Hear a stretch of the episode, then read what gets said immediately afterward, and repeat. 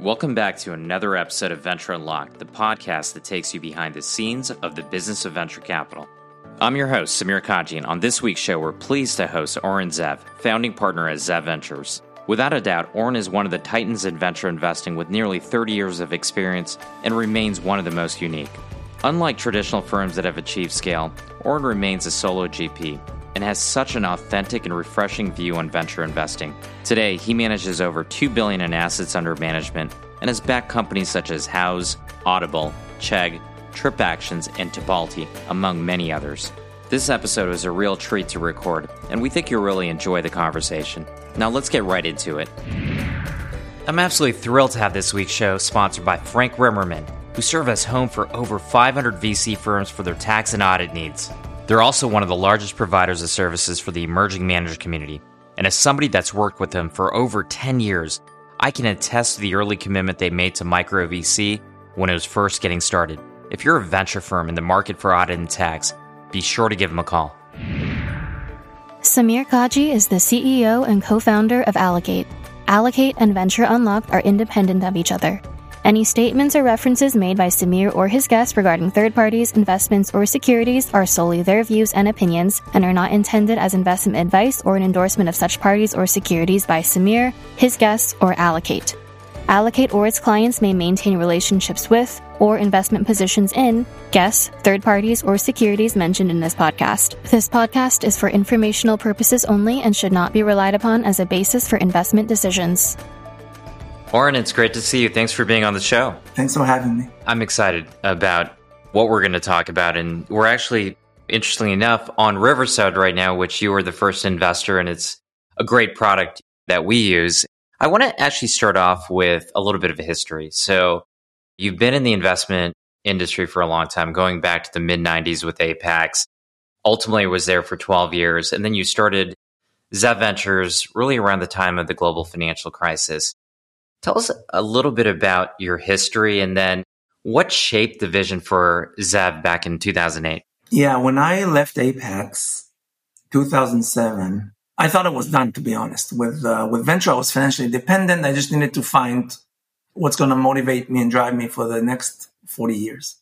I, I took a year, more or less, to kind of like figure out what I wanted to pursue next. And I tried a lot of things. Maybe one thing that was, was worth noting was that I, uh, actually taught math in middle school and high school as a math teacher for um, a couple of years.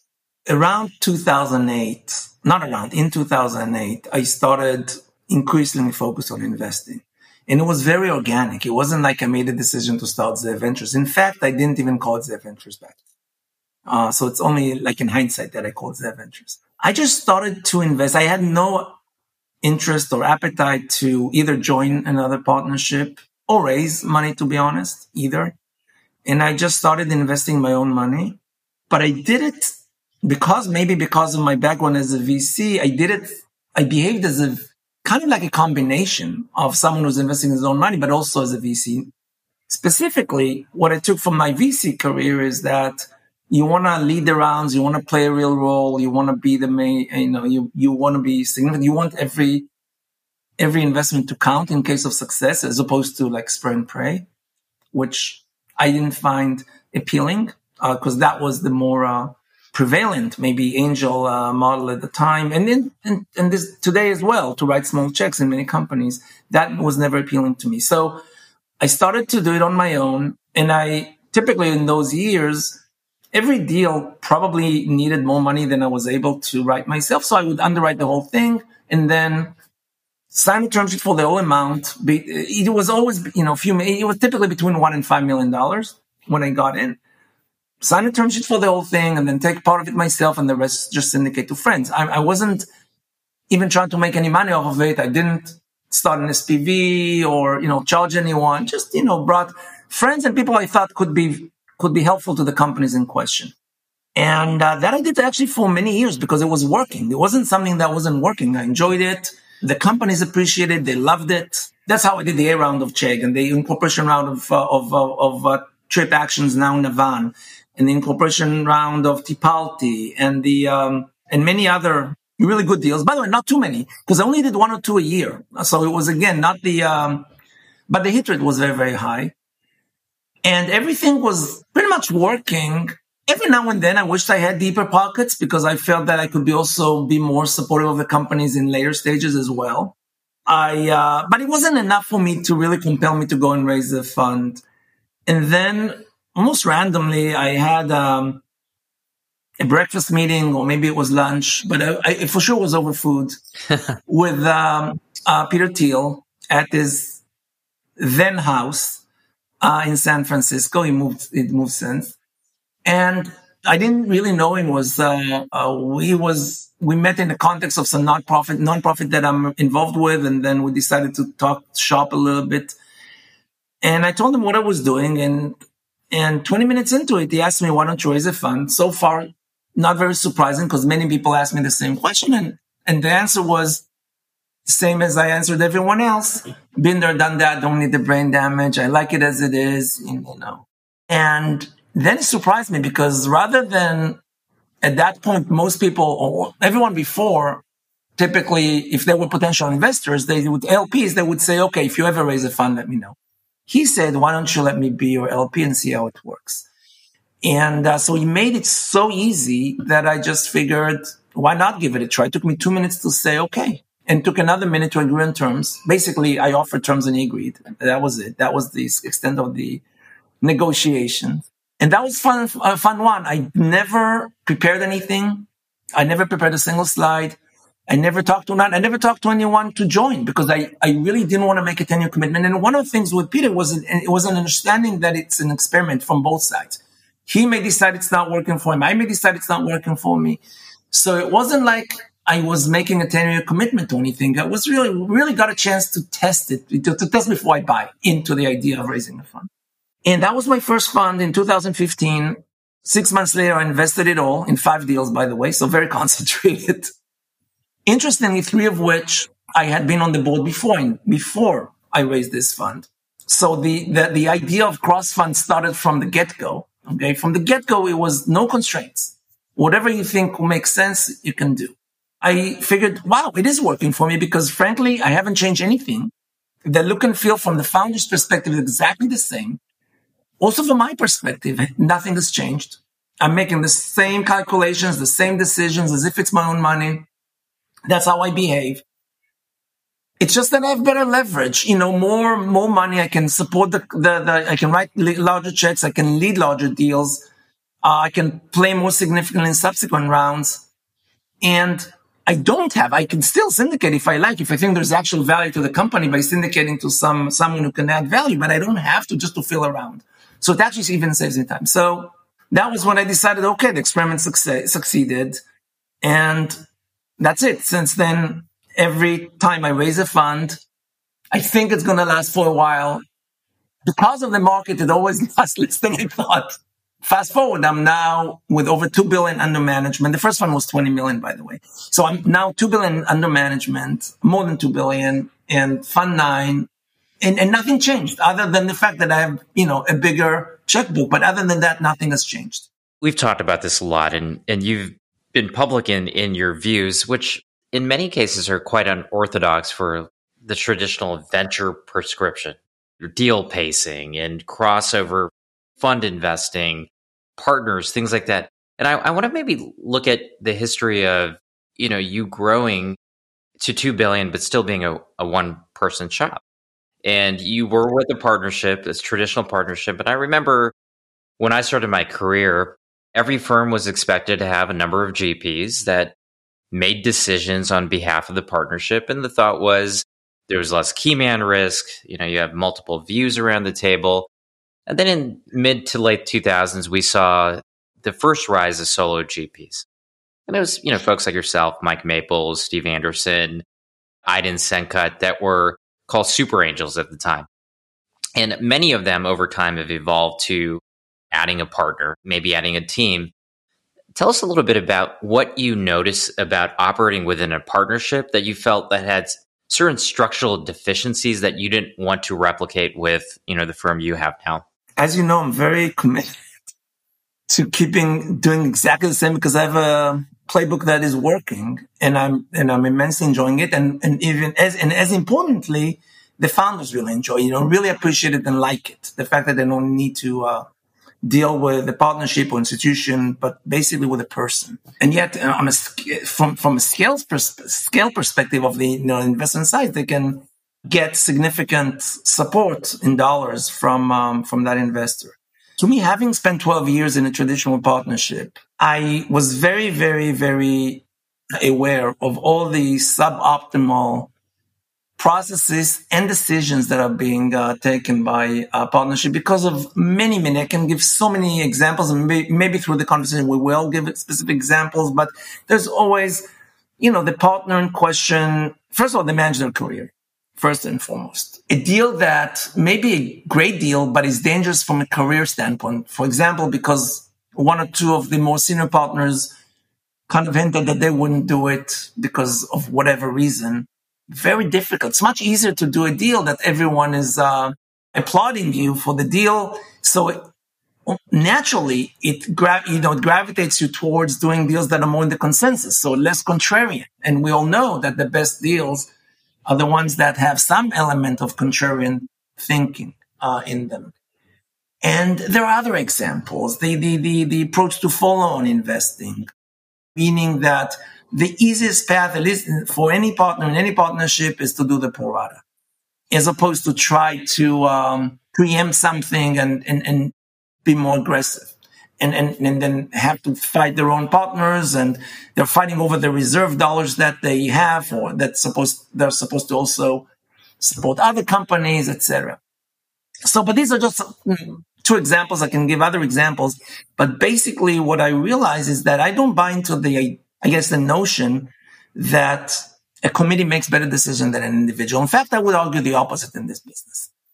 And you know, maybe it's worth giving another, it's not even an example. It's more like uh, an insight, which is that as we all know, there are two types of mistakes in this business, mistakes of omission and mistakes of commission. And your partner, let's assume that you have great, very smart partners, uh, and they really highlight things that you didn't think about them yourself because it's not always the case. Sometimes you don't have the brightest partners, and uh, but let's assume for the sake of discussion that you do have this you know, smart partners, and they really help you in seeing faults in all sorts of deals that you want to do and prevent you from doing a bunch of deals. They may actually add value by preventing you from doing bad deals, but they will never cause you to do deals or drive you to do deals that you weren't sure about yourself. So they're only helpful in reducing the mistakes of commission, but they don't help at all in the in in in in, in, in, in, terms of mistakes of omission. In fact, they hurt you in terms of omission because it's enough, you know, even if five times they prevent you from doing a bad deal, it's enough that one time they prevented you from doing a great deal. Whether it's by convincing you or whether just by vetoing it or, or, or voting against doesn't even matter. Or even just you don't want to take the risk of doing something, even if you're allowed to, that uh, would be a career risk that that deal that you missed because you had partners may be may have been potentially 50x or 100x. So it's just very asymmetric.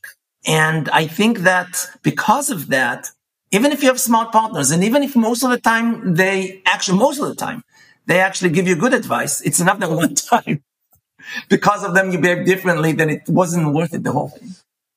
One more thing, a huge competitive advantage, I believe, is speed naturally, if you don't have anyone that you need to convince or persuade, you don't need to build a case. You don't need to write anything. You don't need to communicate anything. You can be much faster than anyone else. Built in. I can make a decision when I do often within an hour, two hours, 24 hours, uh, including Riverside, by the way, which you uh, uh, mentioned before that we're now using the platform. You know, I was having this conversation with an LP the other day about solo versus partnerships. And one of the the points that I was making is that partnerships, if not constructed well, can actually create a lot of political bureaucracy and bad decision making, and it actually turns into people fighting for their own attribution, their own careers, and looking to do things that may not be in the best interest of you know the actual returns of the fund. And this person said, "Yeah, I totally agree with it, but at the same time, you know, the longer an investor is in a seat, that they're going to develop certain biases because of things they've seen in the past, things that unchecked may lead them independently to make a decision that may not be correct in today's world. So it's this whole concept of the map is not the territory. How do you think about checking like the biases that you have and evolving as as an investor over time? You know, I think you want to be intellectually honest, which none of us are, and keep looking at yourself, checking and checking, you know, with with with with yourself. At the end of the day, I don't have a better answer other than what I said before that it's okay to make mistakes on the deals that you you know. And again, it's the asymmetry of the uh, value of the partnership. But but how do I try to look, I really try to look back and reflect and be uh, intellectually honest about it. You know, I, I don't know that I, well, the other thing is I do have people I consult with. So, and I do have people, obviously I don't think all the wisdom lies within myself, right? So, so I do have people I, I, I consult with in, in, in, in, in, in, and specifically there's one person who is my kind of like my virtual partner because I, I go with them and, you know, I, I, seek his input basically on almost everything that I do. And we talk a lot. And he, he even has carry. He does have carry in, in, in the ventures in general, not, not even deal specific.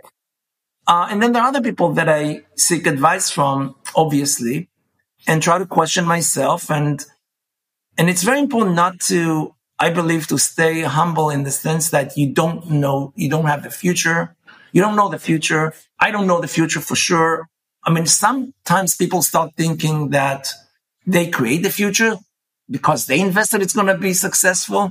And when you start believing too much in yourself, too much, this could really lead to uh, being careless about uh, your decisions and starting to believe that you can, especially after, it's, it's, now it's not that dangerous, but I think it was dangerous until a year ago because after so many years of such a bull market that every time you make a mistake, you don't really get punished. And the only mistakes that you feel you made are not investing because every time you invest, even if you're wrong about everything, it still somehow sorts itself out. It's very easy to start developing this feeling that, oh, really, I, I really have it. You know, I really know what, you know, I really have this intuition, what's going to happen. And or I really create so much value that the companies I invest in become successful because I invested. So it's really easy to fall into the trap so you don't want to fall into the trap of your own BS. Let's put it this way. I agree. And the you know the last 14 years we've had most of the the world being up and to the right and people have taken any decision and it's kind of worked out. So over time that amplifies, you know, self-worth and self-confidence. You know, you have stayed, you know, I think I've mentioned this to you before. One of the things that's been refreshing is you stayed authentic to know what model works for you. And it hasn't really changed from 20 million in AUM to now 2 million plus. Some of that has actually been done in a way that probably co- comes in conflict with the traditional LP mentality of what venture should be. And oftentimes, you know, what funds do and fund managers do is they operate and invest their fund based on what they know the LPs will want to hear. And it becomes a little bit of the tail wagging the dog. Let's go through a few of those things because one of the classic things is okay, you raise a fund every three years because you get vintage year diversification. And this is somehow important. You raised three funds in one year, you know, just a couple years ago. What's your overall perspective on why it really doesn't matter and it shouldn't matter for somebody to care about vintage year diversification versus just, you know, what you do, which is invest in the very best entrepreneurs? First, you said before that I've stayed with the same playbook since I raised the first $20 million fund. But in fact, which is true, but in fact, I've stayed with the same playbook since I started eight years earlier, you know, investing my own money. So so it's not since 2015 that I've stayed with the same playbook. It's actually since 2008, since I uh, started operating post, uh, post Apax. My approach, by the way, was not that I had anything in a three year cycle. My approach was I think that it should be, I should be reactive to whatever opportunities that I'm seeing. If I'm seeing great opportunities, I don't want not to invest because I need to make sure that the fund lasts for three years and vice versa. If I don't see great opportunities, then I shouldn't invest at all. You know, I shouldn't try to be on a three year cycle just because it is convenient for some of the LPs uh, uh, for their own planning. And this vintage diversification thing, I don't buy at all because if you're an LP, first of all, it's ongoing relationship with an LP. It's not a one-off thing. I'm not interested in an LP that invests on a one-off basis. uh, if they are in every fund, then they're getting the, you know, then they're getting the vintage diversification that way. If there happens to be a fund that is less good because of the vintage, fine, so be it. Yeah, by the way, I'm, I'm not even, right now, I'm not even anticipating it, but even assuming that I do have a fund that's not great, that's okay. You know, uh, if someone, if an LP invests uh, consistently with me, they'll get the vintage diversification. It doesn't have to be within the specific fund. It can be across the funds. We briefly touched on this earlier, but when it comes to follow ons, if you think about a traditional fund structure, some part of the fund is reserved for follow ons. It could be two thirds, a half whatever it is, and it's done within the same fund. And most managers will wait for another lead to come, and then they'll do the pro rata for the companies that make sense to do pro rata. And I, I would argue that over the last few years, pro ratas became a pretty late, lazy exercise, and it was just easy to do pro rata when a new round came along. And you've taken a very different approach over time. Not only do you do follow ons, but sometimes you're preempting and leading rounds for companies that you previously invested in, sometimes in a prior fund. And I just love to understand the calculus of how do you think about follow ons and what is the decision internally in terms of when you lead a round and preempt and take more than your pro rata, and then also when you don't do pro rata.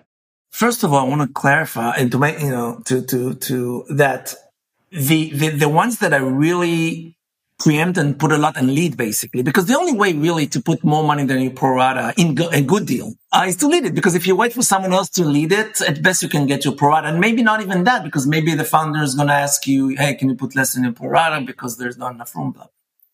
So that's still the exception. And just because I don't do it, it doesn't mean it's not a great company. Basically, you know, the criterion has to be that it's a great deal for the new fund. And the fact that it's a great deal for the new fund is divorced from the fact that I've already invested. The fact that I've already invested in it is the reason why I have this opportunity, why I have the insights, why I have the relationship and all that. So it created the opportunity, but it's not a reason for the investment. I, I would have to wanna, wanna do the investment, even if it was, even if I wasn't an investor from before. So in this decision, I 100% wear the hat of the new uh, of the new fund, and and and the founders understand that, and I tell them that that uh, it's a separate fund and it has to be a great deal versus compared with all the other opportunities for that new fund. And a subset of that, I have to believe that there are still venture returns because I'm not doing it for 2x or 3x. I have to believe that even if it's late stage and even if the valuation, the absolute valuation seems high, I still think that are venture returns are available. Basically, that's, you know, that it's very subjective, obviously, but that's basically. A thing that I think a lot of investors struggle with is when you invest in a company, you do series A, series seed, it's almost the expectation that if the company is doing generally pretty well, that you're going to do the follow on. And in 2021, for example, we saw going from a C to a Series A, there was a huge step up in price, Series A to Series B, huge step up in price.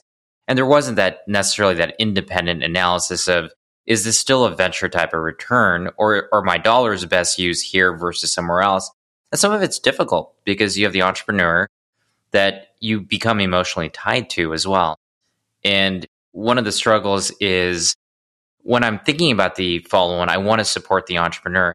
What are the things that you tell entrepreneurs when they're first taking your money and how you look at supporting them going forward? Because I think a lot of this is about transparency of your approach with the entrepreneur. And management of expectations, absolutely. First of all, no question that like everyone else, I also overpaid for deals in 2021. And so, I, you know, I don't want to, and maybe late stage deals that I did in 2021, even if I think they're really good relative to the 2021 vintage, may not in the end yield the venture returns that I expected when I when I did them. But I had to expect it when I, when I made investment, and I have to manage the expectations of the founders because the number one thing that I'm trying to optimize for is uh, founder satisfaction with me, okay, or my virtual NPS score.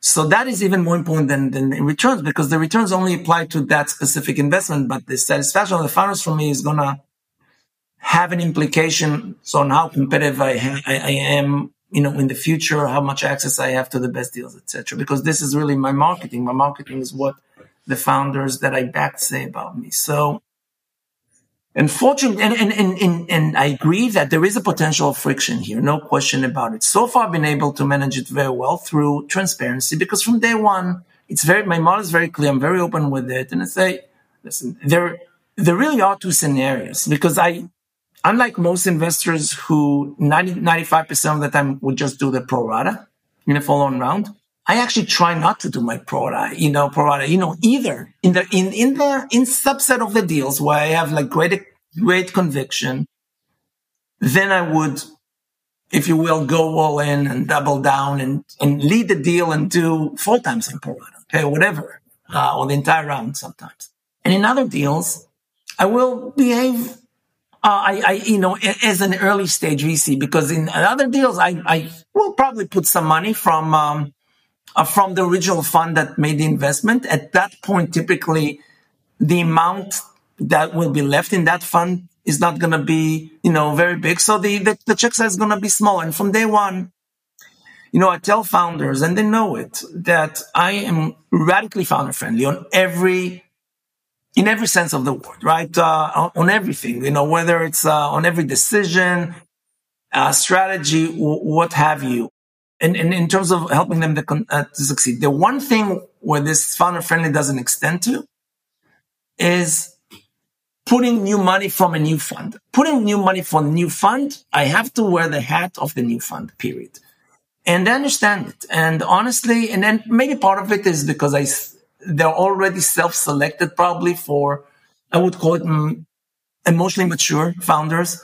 Most of them are a little bit older than average, but even the ones who are younger, typically I would, uh, you know, I try to invest in people who I think are grown-ups and, you know, emotionally mature and they, and, and emotionally mature basically, among other things, says that you can understand the other side and then they, they can see how it is from the other side and they're fine with it. They, and I really didn't have a real issue, including companies that failed. And I told them that I'm not going to be able to support them because it's okay. You mentioned a term there that I think has so many definitions by different people, founder friendly. And you and I had this conversation. I don't know. I remember on the phone, it was maybe three months ago. And I asked you this question because Apax was back in mid 90s, you know, it's 30 years. And I said, Oren, like, how long do you want to do this? How long are you going to do this? You've been in a great position. You said something along the lines of I'm going to do this until I'm no longer relevant to founders. And you know, I thought that was a great answer, but I wa- I wanted to ask that follow up. What do you think it means to be relevant to a founder? I tell you, I think what it means, anyone is relevant to founders who don't have other alternatives for financing. So anyone can be relevant to founders if they don't have other alternatives. to me, the test is, am I relevant to founders who have alternatives? In other words, am I still, am I, am I competitive? It can, it can, it would, the best founders that I, the founders that I want to invest in choose me over great alternatives. That to me is the test. And the reason they would choose me is, you know, because of the reputation that I have, because what I, because the value I can add, etc., etc., etc. So the day that I'm less relevant or not relevant is probably the day where, you know, I'm no longer competitive. Maybe I cannot, uh, maybe I don't get it anymore. Maybe I'm too much out of touch or not as connected as some people who are maybe younger generation. Maybe, maybe that day will happen. Maybe it won't. But at that point, I don't think I would want to continue to play as a second tier player because you can always continue to play because there'll always be founders who take money from you. always, you know. But uh, to me, the test is if I look myself in the mirror, am I, and not kidding, not lying to myself, you know, being brutally honest with myself, am I really the first choice for the people that I ended up backing? You know, obviously I'm not going to be the first choice for everyone, but for the people who I ended up backing, was I really the first choice versus alternatives? And that has to be a very clear yes. Uh, so far, I believe it is a yes. And if it's ever not a yes, then I'll reconsider. You have been a large supporter of some incredible companies, whether it be Tipalti, Trip Actions, Chegg, you mentioned Houzz, other companies. And over time, you, you built a reputation of working with founders in a consistent way that tends to, over time, amplify itself. You create your founder net promoter score. At the same time, while you're a solo investor, solo GP with your fund, you still have to work with other investors because oftentimes there's a board that has maybe two, three other or four preferred seats on it. And many of them don't operate in the way you do. They have their own sort of prescriptions in terms of what venture should be and how to support founders. How do you manage that perhaps natural tension, especially if it's a partner that might be maybe more junior in their career? Maybe they are looking at career aspirations and the decision making affects you, it affects the founder. How do you navigate that? I think, I think my, in general, my portfolio and myself have been lucky.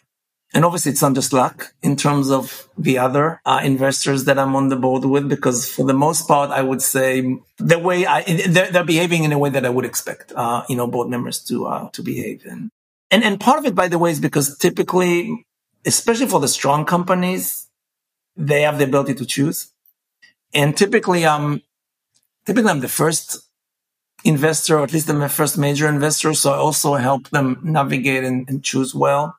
It, it's not as common as uh, one would think. But for example, I can think now, I'm not going to mention the name, but I can think now of a company that, you know, I feel that there are two late stage investors there who are, um, wholly unnecessarily giving, uh, giving the, the founders a lot of you know, grief and hard time and for no reason whatsoever.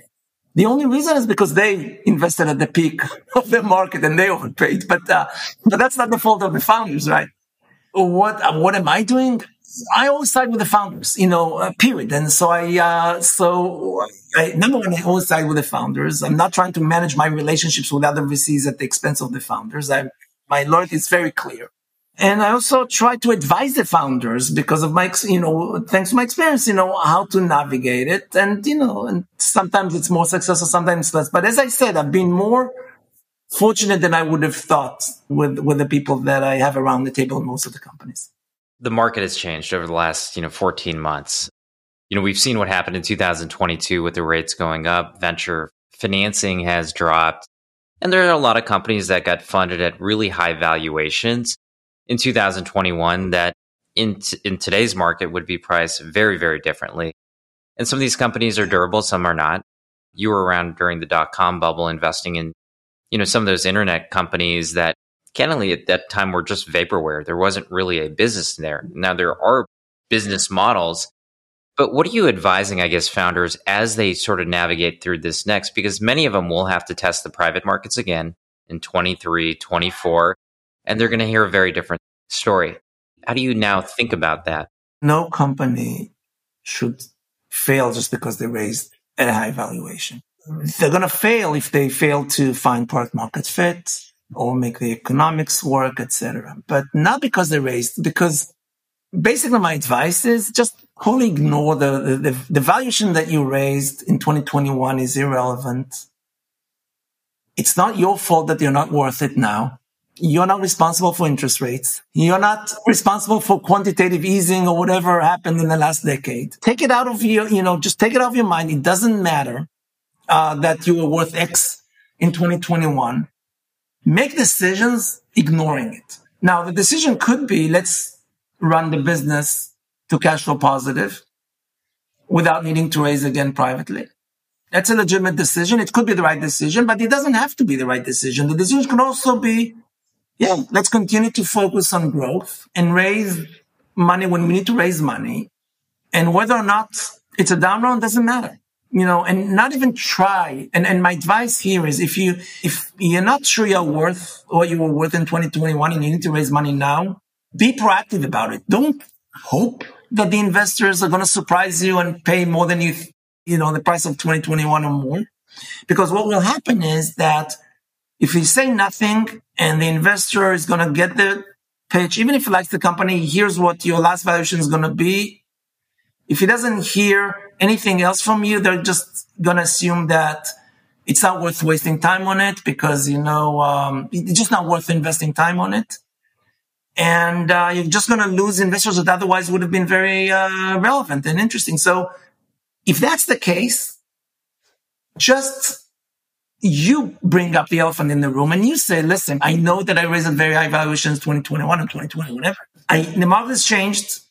I don't care about what I raise at 2021. If this needs to, if this is down round, this is down round. I'm totally in, totally, uh, in, in, in, in preempt the conversation because down round is much better than in, in, in, in no round. And, and, and by the way, there's no shame in a down round. And, and, and it's, it's a psychological thing because some founders feel that if they raise a down round, somehow they failed. And again, as I said, it's not if they're failure because they're not responsible for interest rates. I, I sometimes ask them, okay, which public companies do you admire? whatever they say, let's say they say Amazon, say, you know how many down rounds Amazon did yesterday?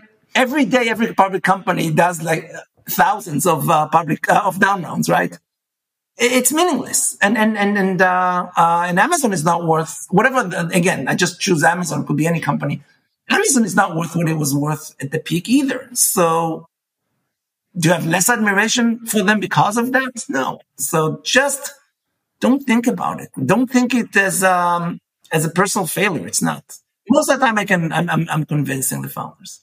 I love the framing about the public markets because I do think that in the public markets we do see markdowns every single day, and if of course it's visible, it's transparent. Yet there are so many companies in the public market that have atrophied so much market cap during downturns, and then not only rebounded and recovered, but eventually were worth 10, 15 times what they they were worth in the uh, pre-downturn peak and it all comes down to do you have a business model that can stand the test of time speaking about public markets and i guess how they affect the private markets i get this question a lot and i know you've been through multiple cycles of does this time period resemble the dot-com era or the global financial crisis we love to draw parallels as as humans i think it's hard to draw a perfect parallel. I think it's one of those things where there is some some of the elements that do rhyme, but it's not exactly the same. Maybe you can give us your own perspective on how this particular downturn and this cycle might be more or less different than what we've seen the last two times? I'm all in favor of qualitative responses, but whenever there's an ability to to have quantitative answers, it's better, right? You don't want to ignore it. And I think that, so I'll try to be quantitative in answering this. There is extremely high correlation between the public markets and the private. And specifically within the public markets, the technology public and the technology sector and the, even specifically within that, the high growth technology public companies. Uh, I would argue that the correlation is, it, it, there may be some delays, but the correlation is at the end of the day close to 100% because at the end of the day, the exit route for, for the private companies is either get bought by a public company in their space or, um, or go in public. So either way, they're going to be, um, uh, judged relative to, um, to public companies once they uh, get to that stage. So the best proxy or an easy proxy, maybe they're better, but the easy, an easy proxy for high growth, technology public companies is the NASDAQ index. So if I look at the NASDAQ index in 2000, and I actually prepared this for something else. So I actually have the data. In 2000, from the peak to the decline, to the bottom, was a 70%, a 78% decline in the overall NASDAQ index. And by the way, it took two and a half years from the peak to the bottom.